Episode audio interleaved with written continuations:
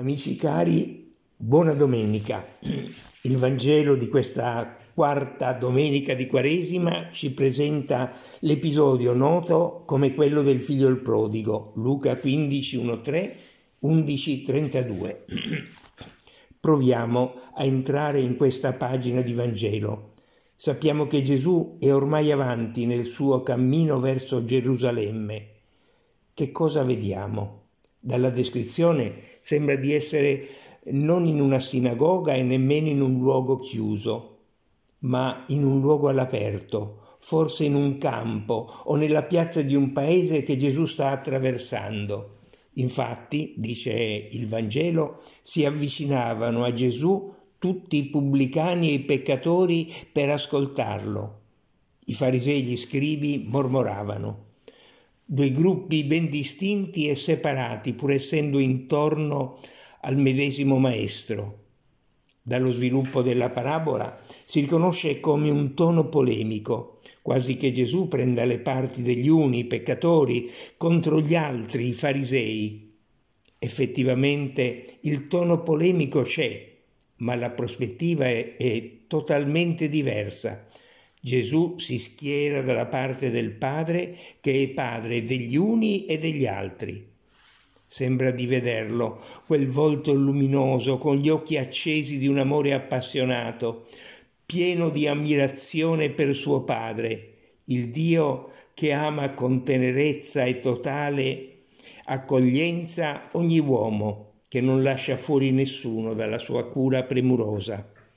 Gesù prende le difese di Dio, che è un padre rispettoso delle libertà, prima cosa. Non impedisce al figlio giovane di andare via, non costringe il maggiore a entrare in casa. Due, un padre che soffre le lontananze, la lontananza presuntuosa e ribelle del figlio giovane, l'estraneità indispettita e ottusa del figlio maggiore.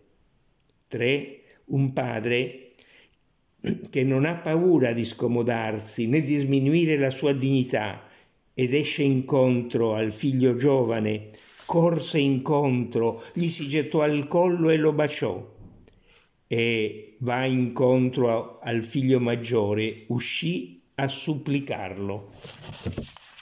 4. Un padre che è pienamente coinvolto nella dinamica inarrestabile dell'amore, bisognava far festa e rallegrarsi perché questo tuo fratello era morto ed è tornato in vita. C'è una necessità interna alla logica dell'amore, è lo spreco dell'amore. Quando si ama non si può non essere almeno un po' spreconi. Come non restare rapiti da un padre che mi ama così, come non cedere a lui il centro della mia vita. Ecco come Nando, Nando Fabro, un laico, un testimone del Vangelo, suggellava l'impatto di questa parola di misericordia nel suo cuore.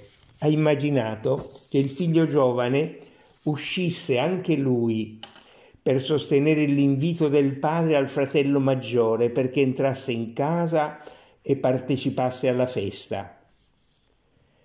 Questo testo è intitolato Parole al fratello maggiore. Se il babbo ha ucciso il suo vitello grasso, non t'adirare, non invidiare la veste preziosa, la smetterò, sta certo, subito, al primo vacillar dei lumi. Tu sapessi che sete di nascondermi, e il perdono e lo scialo come cercano e frugano i rimorsi. Non chiedo nulla, ho il cuore sulla mano, mi metterò al traghetto sulla sponda del fiume, Trasper- trasporterò le genti all'altra riva. Sarà mio il pane del viandante e canterò canzoni per le vostre tristezze. Non so far altro, sono l'uomo spogliato, altro non cerco che un po' di pace.